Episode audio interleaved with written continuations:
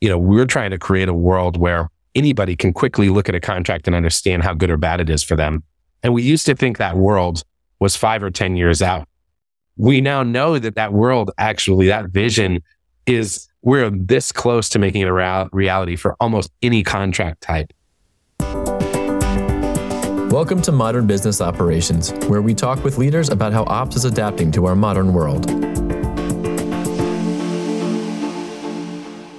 Hello, everyone, and welcome to this episode of Modern Business Operations. I'm your host, Seth Colaner, and I'm here with my guest today, Otto Hanson, who's the founder of TermScout.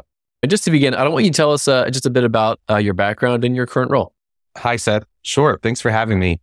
My background is I worked in startups early in my career, got beat up by lawyers a lot, had a lot of challenges trying to figure out how to navigate legal issues as a early stage entrepreneur, decided to go to law school to learn firsthand how to solve for some of the legal challenges that small businesses face. Ended up getting a job in a large regional law firm in Denver, Colorado in their corporate office and practiced corporate law for a few years after law school. And that's where I started to get real firsthand experience with what I think is a big broken system in this world, which is contracting contracts. We live in a world today where all of us are inundated with lots and lots of contracts. And these contracts, of course, form legally binding rights and obligations. They govern almost every relationship we enter into, both as people and as businesses.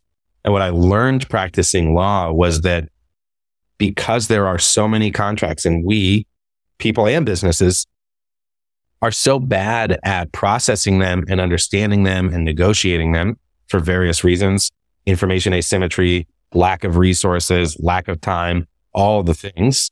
But because we're so bad at reviewing them, many businesses behave very opportunistically when they create contracts. They make their contracts really aggressive.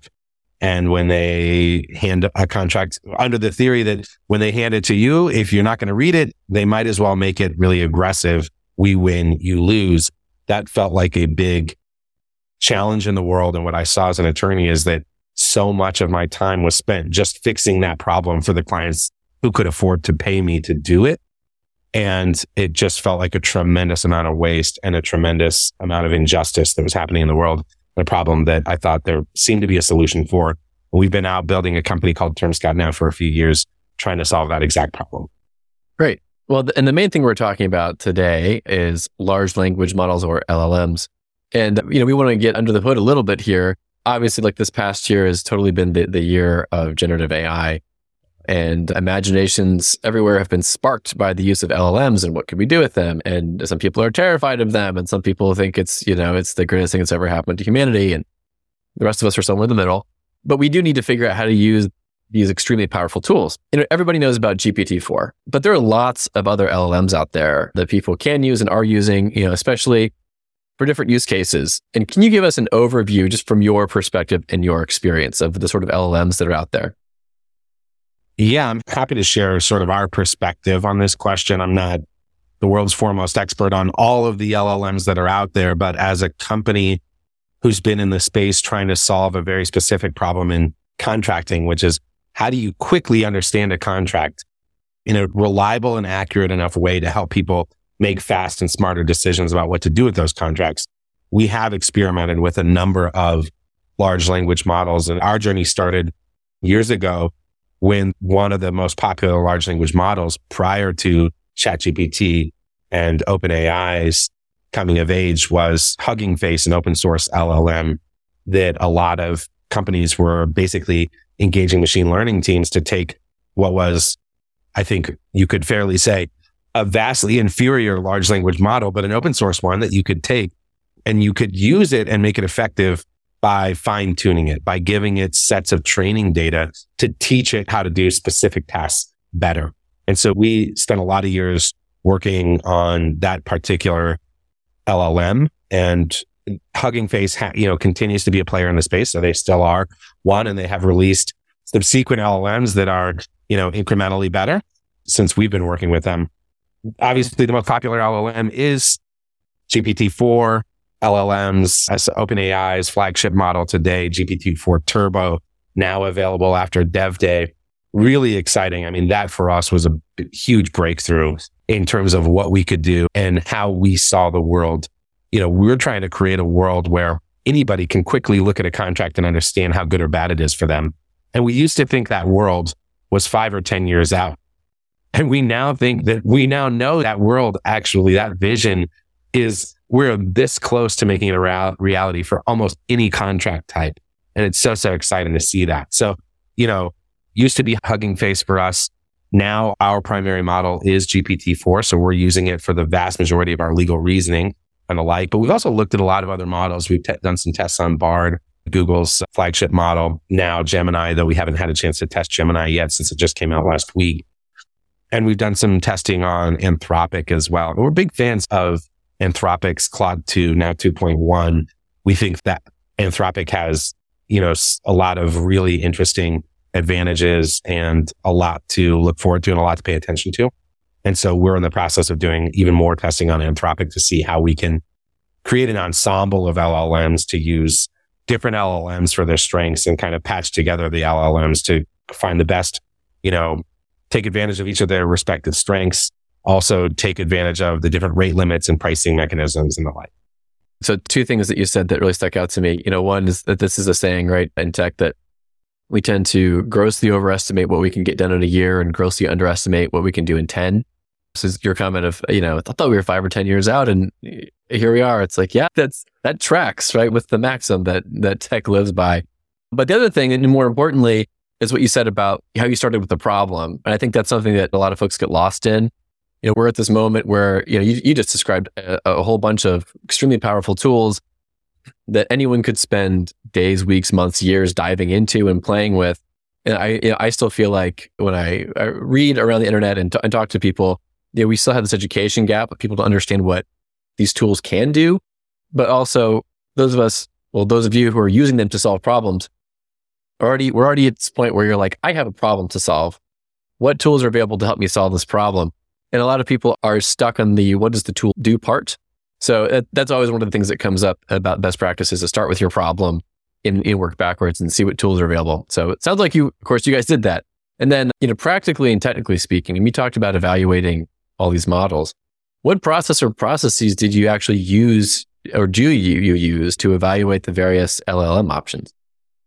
Yeah, it's a great question, Seth. And it, it goes back to your elementary school science class, one of the first things you learn when you're conducting a science experiment is that you have to have a control experiment to test against or to compare results against. And so that, that control set we call a validation set. And what we've done, I don't think this is super uncommon in our space, at least is created a validation set. For us, what that means is we've gone through a large number of contracts, hundreds and hundreds, actually thousands and basically mapped out everything that matters in those contracts and then hand coded those. That was a big part of our machine learning trading model early on that I described.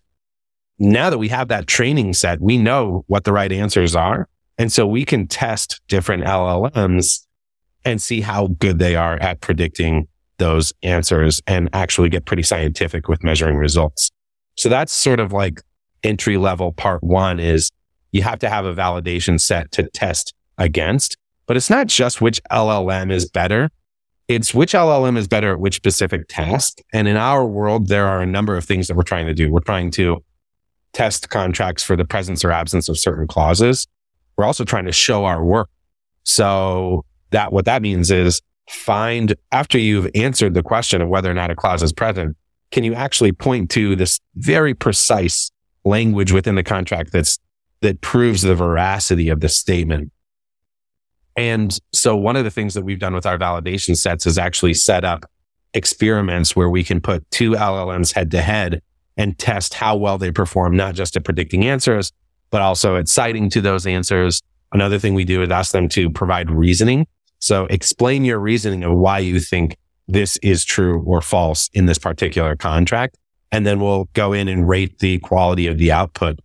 And so you get pretty scientific and you can really learn a lot. And you know, one of the things that we've learned, for example, is that OpenAI GPT-4 is significantly better than all the other models we've tested so far at most of the things that we want to do. Again, we haven't tested Gemini Ultra yet. It's not out. We're really excited. It, there's a lot of reason to think that it might actually do better than GPT-4 on some of these tasks.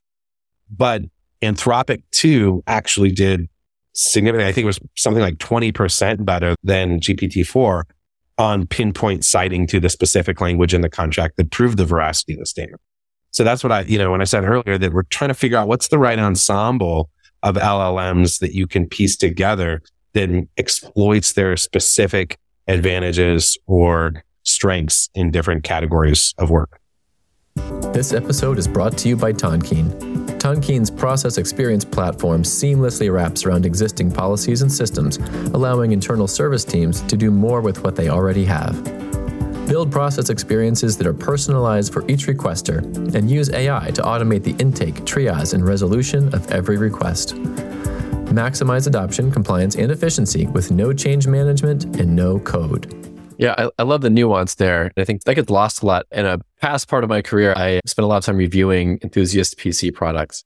And it was always challenging to answer best. People want to know what's the best. And it was always the wrong question. Right? It's like, well, what's the best for this application? Or, you know, there'd be two things. And it's like, well, it depends on what give and take you want. You know, this one is a little more of this and less of that. And this one is the opposite. So, you know, there's no best. You have to just sort of decide. So I, I appreciate the nuance there and how useful that is. Has anything really surprised you in that testing? Just shown up that that kind of either threw you for a loop or you just found super interesting and, and maybe anything that is not necessarily common knowledge? It was surprising to me to see that an LLM might be better at a specific task and worse at other specific tasks when you throw four tasks at the same two LLMs. That piece was really surprising to me you know, I'm not an expert on how these LLMs are created, but my super novice understanding is that it's pretty similar. The way that they're built, they're ingesting large amounts of text and studying the similarities and then trying to predict the next level of text. So that part was surprising to me that each LLM might be stronger and weaker in certain super hyper specific tasks. Yeah, that's fascinating. It makes you wonder about how they are put together because it's a little surprising with that nuance. That's your evaluation. In terms of using these tools, talk a bit about prompt engineering. You know, it's a buzzy word and we kind of know what it means, but I think that it's going to continue to be defined over the next year or so. But talk a bit about the importance of good quality prompts. Like, what tips do you have for people who need to learn this skill? Well, first, to me, this is just a fundamental skill for people to develop. I don't know that it's going to be its own class of job. A lot of people think there will be prompt engineers who are like experts. I kind of think of it more as like a core skill that every person is going to need to have, kind of like just being able to email is it's just how you interact with and give instructions to an LLM. We think the key to understanding how to be a good prompt engineer, we've done a lot of this. We have a team of people who are basically full-time prompt engineers right now building basically checklists for reviewing contracts against, and they're instructing the LLM to look for this clause, to, you know, look for the absence of that clause and the like. And so what we learned is the quality of the prompt has massive impacts on the accuracy of the AI or the ability for the AI to get it right. And that's not really that surprising. If you, you know, your prompt has to be clear, it has to be concise, and you have to give it context. Those are kind of the three big, we actually call the four C's clear, concise context and small chunks of instructions, right? You can't give it too big of a set of instructions at once. You have to really break it into small chunks. So we talk about those four C's a lot as guiding principles. And that part one is like figuring out how to craft clear and effective instructions to an LLM. There's another part of the science that I think is interesting for companies like us who are building products off of LLMs it gets back to what I said about scientific experimentation. Just as we're testing these LLMs to see which is more effective at different things based on a standard set of prompts, you also have to test the efficacy of different prompts. And to do that, you do need to have some basic experimentation infrastructure in place. There are a number of companies out there that are kind of building that infrastructure to help companies do that A-B testing against different prompts. So you can, how, how well did this prompt perform at the task. Let me version it up and try a variation, but start to track that data version controlling and experimentation infrastructure to really get good at prompting. I don't think you need all that for just everyday interactions with LLMs. But if you want to create a scalable prompt for a specific workflow, as we are, then you really do need to get scientific about how you're tracking and measuring results. I, love the, the specificity of scalable prompting. That's again a nuance that maybe gets lost in the conversation sometimes. But in terms of automating workflows, talk a bit about you know, what benefits for your customers have you seen from automating workflows the way you guys do it? Massive benefits. We talk about LLMs because it's so exciting, but there's nuts and bolts workflow technology that is, I think, for so many organizations, even more important than implementing AI into a workflow. And what we've seen is, so again, we help companies review contracts.